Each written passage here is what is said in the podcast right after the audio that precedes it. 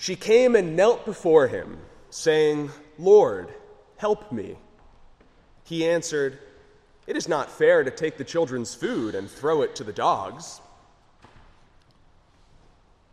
Jesus' words to this unnamed Canaanite woman in today's gospel reading can be difficult to hear and even more difficult to understand. She comes to him seeking healing for her daughter. She kneels before him in a posture of humility. At first, he refuses to answer her, and when she persists in asking, his response seems to be somewhere between indifferent and insulting. Matthew's narration gives no hint of sympathy or compassion. Jesus just says it's not fair to take the children's food and throw it to the dogs, as if this weren't a matter of life and death, as if she and her daughter weren't children of God at all, but dogs. It's a baffling story. It's one that's generated plenty of different interpretations. Some, for example, see the woman as the hero of the story, and Jesus' actions as proof that God can change in response to our prayers and our actions. That here, unlike most of the Gospels, it's the Canaanite woman who converts Jesus and not the other way around. In this telling of the story, Jesus' words aren't just cool or indifferent, they're angry, maybe, insulting, somewhere close to an ethnic slur and maybe a little sexist. But the Canaanite woman's persistence in confronting him opens his eyes to see her as she really is, and he leaves the story a changed man. So goes one interpretation. Another school of thought starts from completely the other end. Jesus can't, by definition, they say, be any of these things. Jesus can't be bigoted or sexist. Jesus wouldn't be cold or lack compassion. Jesus doesn't learn or change or grow. He's testing her, clearly, and when he discovers her great faith, he grants her her reward. Let it be done for you as you wish, he says, and her daughter is healed instantly. She's passed the test, and the demon can get lost. Still, others lean on the old Christian method of making Jesus look good through vicious anti Semitism. You can't imagine how many commentaries on this text make offhanded remarks like Jews frequently insulted Gentiles by calling them dogs, citing no examples. Or, and I quote, Jesus reacts to the woman's request as they would expect from a rabbi in those days. Would they? Given the thousands of years of Christian bigotry and violence against our Jewish neighbors, I'd think people would want to be a bit more careful before writing a sentence like that in 2023, but alas, it's very tempting for Christians to try to make Jesus look good by saying everyone around him or his culture were bad.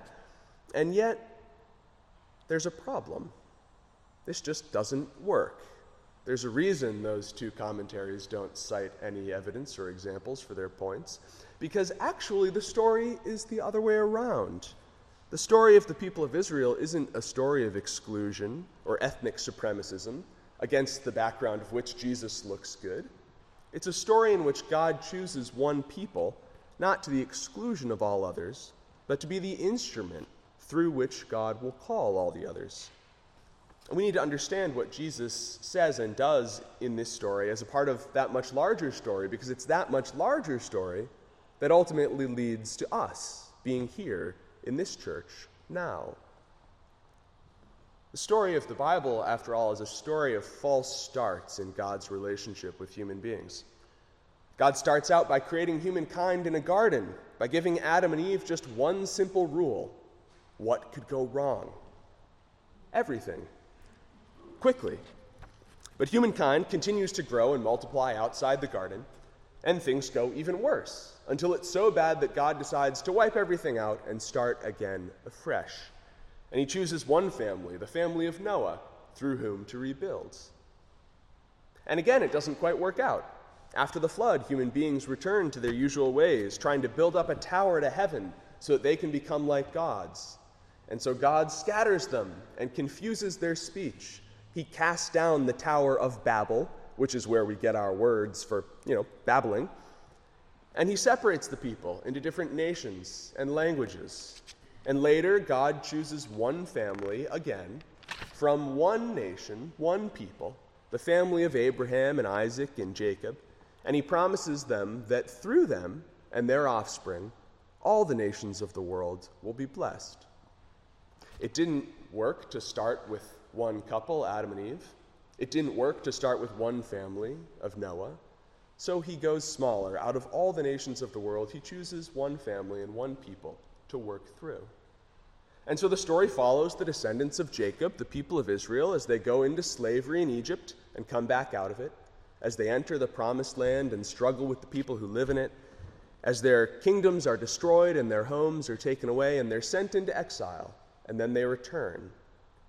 And the prophets promise again and again that even though this chosen people of God is small and weak and imperfect and at the mercy of others, nevertheless, they're the ones through whom God plans to redeem the world.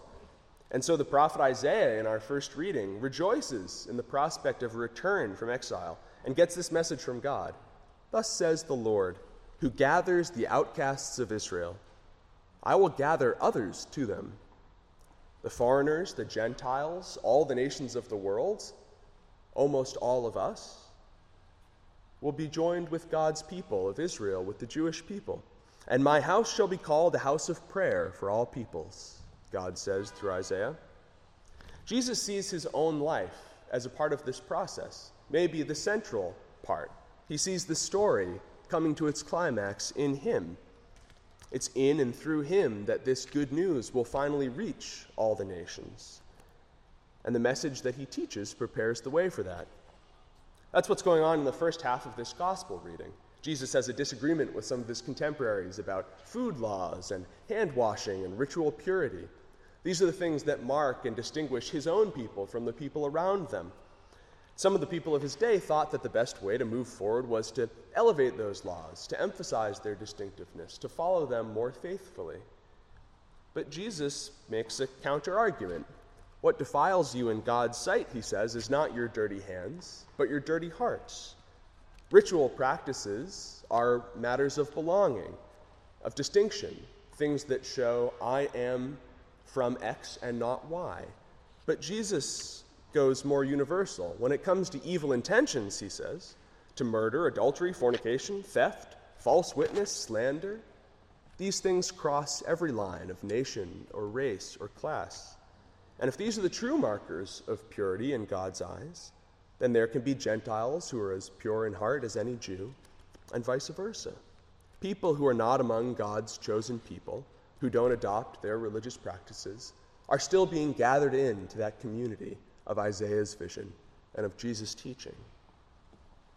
Later, of course, the Apostle Paul asks whether this inclusion of the Gentiles means, in turn, the exclusion of the Jews.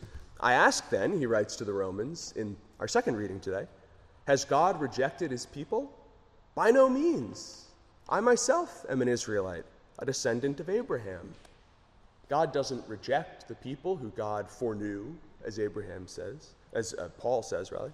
Not at all. God's grace hasn't been moved from one set of people to land on another, it's expanded to encompass all the nations of the world.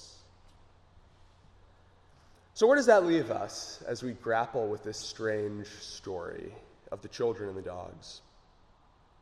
Well, first, I have to hear it remembering that Jesus knew this story of God's universal and expanding love, of the wideness of God's mercy, as our hymn said.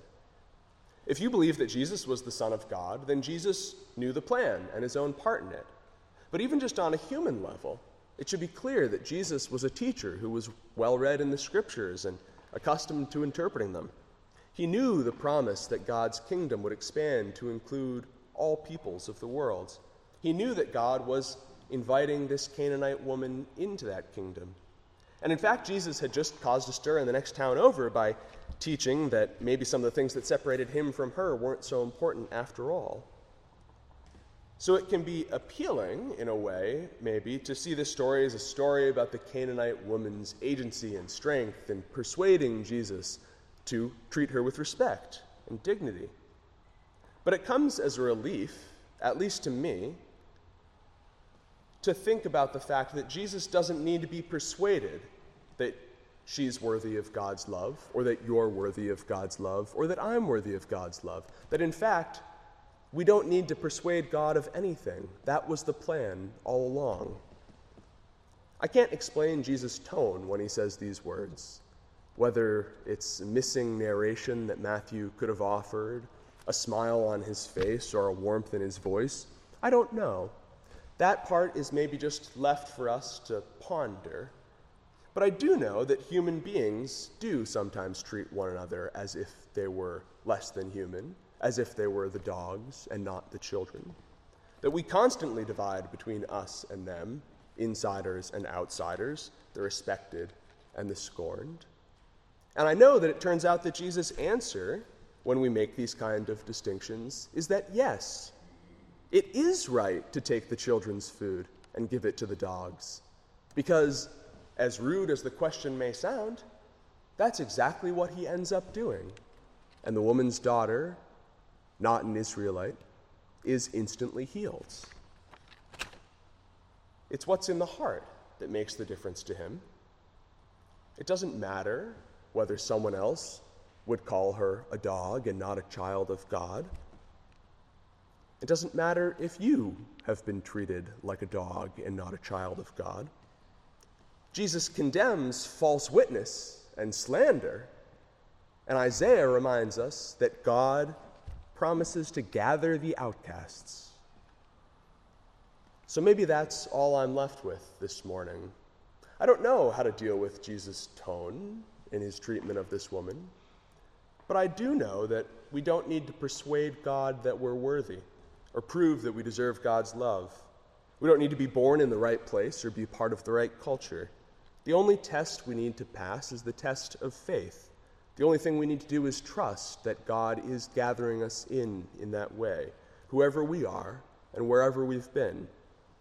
That Jesus is leading us to God's holy mountain together, reuniting humankind once again. For my house, God says, shall be called a house of prayer for all peoples. Amen.